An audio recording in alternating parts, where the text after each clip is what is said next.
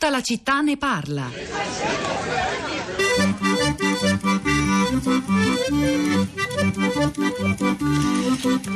Se tu parli con i vecchi contadini, ti raccontano che prima le colline erano tutte coltivate, anche quelle più ripide, che nei campi si seminava un anno il mais e magari l'anno dopo il grano, a rotazione, che c'era più gente che lavorava, viveva nelle campagne, ogni famiglia aveva i suoi animali, la verdura la prendevano dall'orto, la frutta, anche se ammaccata sapeva di frutta.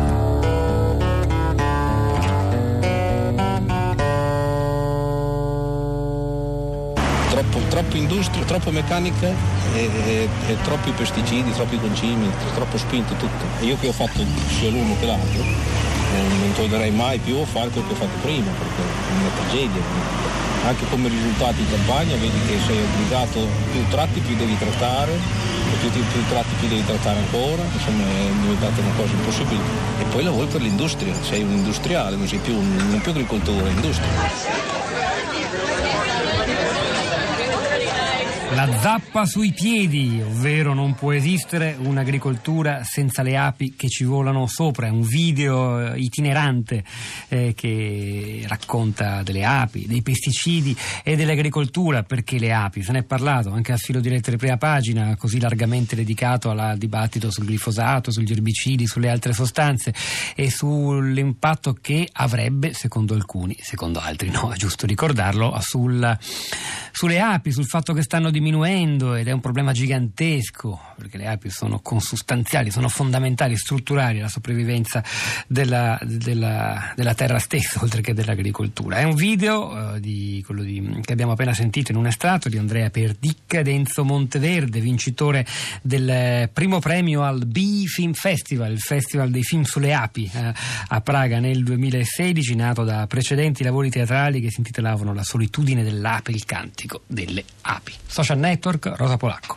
Ciao Pietro, buongiorno, buongiorno a tutti. Allora, sui social network intanto ci sono molti, moltissimi articoli, alcuni sono già stati citati questa mattina, altri no, però girano, girano molto sugli account Twitter sia di profili specifici che si occupano di questioni scientifiche, sia sulle testate eh, nazionali quotidiane. Allora, c'è Cambia la Terra, per esempio, che twittando eh, il suo articolo scrive l'Unione Europea ha approvato l'autorizzazione all'uso del glisofato per altri cinque anni decisivo il voto a favore della Germania, mentre Italia e Francia hanno mantenuto la loro posizione contraria e l'abbiamo detto, ma questo lo sottolineo perché molti dei commenti e dell'attenzione che si muove intorno al glisofato ha questa eh, cifra qui eh, geopolitica, geoeconomica. Eh, anche, anche, un articolo del Foglio di eh, Cicchetti dice Bruxelles salva il glisofato, la campagna antiscientifica dei lobby ambientaliste non ha fermato la Commissione europea sempre rispetto all'Europa, mh, mm, c'è molta diffusione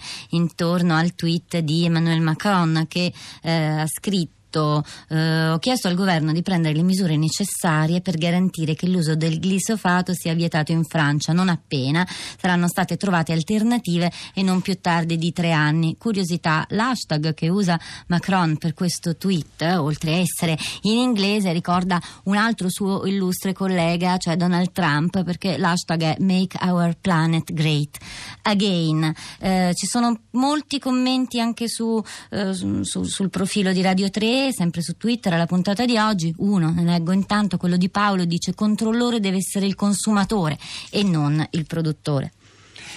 Antonio da Bologna, buongiorno, benvenuto.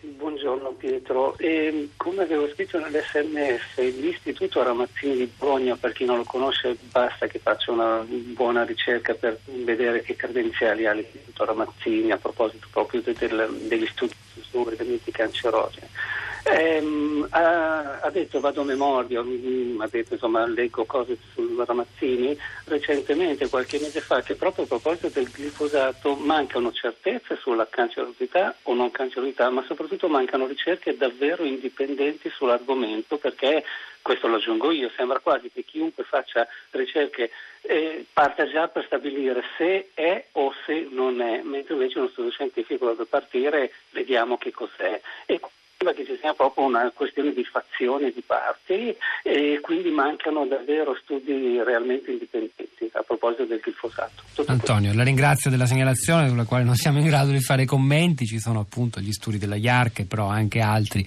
di altri istituti di ricerca internazionali che vanno in direzioni diverse, non sappiamo dire se per una ragione di parte presa già all'inizio.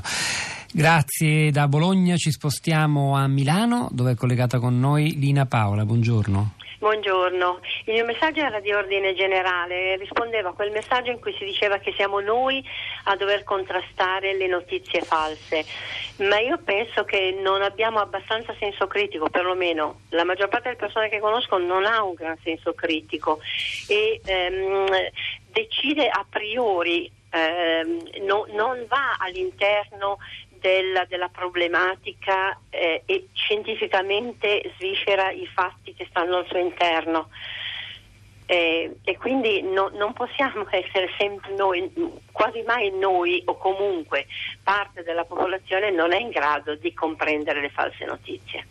Lina Paola la ringrazio, su questo voglio leggere anche un messaggio di Maria Pia mm, eh, che appunto sottolinea come anche l'argomento di oggi in fondo abbia a che fare, sia una questione di fake news oppure no. Eh, certo lo scontro tra verità e falsi non si risolve in poco tempo, ieri riflettevo sulla somiglianza delle false notizie con le erbe e i frutti velenosi, sul fatto che non possono essere censurate per legge. Immaginate un governo che vieti alla cicuta di crescere nei campi perché è troppo somigliante al prezzemolo, sarebbe ridicolo. E poi continua anche rispetto all'argomento di oggi ai nostri strumenti critici per difenderci dalle notizie false. Rosa. Allora, su Facebook sono molti commenti interessanti, andateli a leggere sul profilo della città di Radio 3. Sintetizzo il pensiero di Maddalena che dice ho molta fiducia nella scienza e nel fatto che sta studiando sicuramente alternative non dannose, ma anche noi dobbiamo contribuire acquistando in modo oculato e mangiando di meno perché in fondo siamo tutti sovrappeso. Allora, poi gli altri messaggi, anche quelli che stanno ancora arrivando via sms e via whatsapp, leggeteli sul sito di Radio 3, un dibattito molto, molto acceso, molto interessante.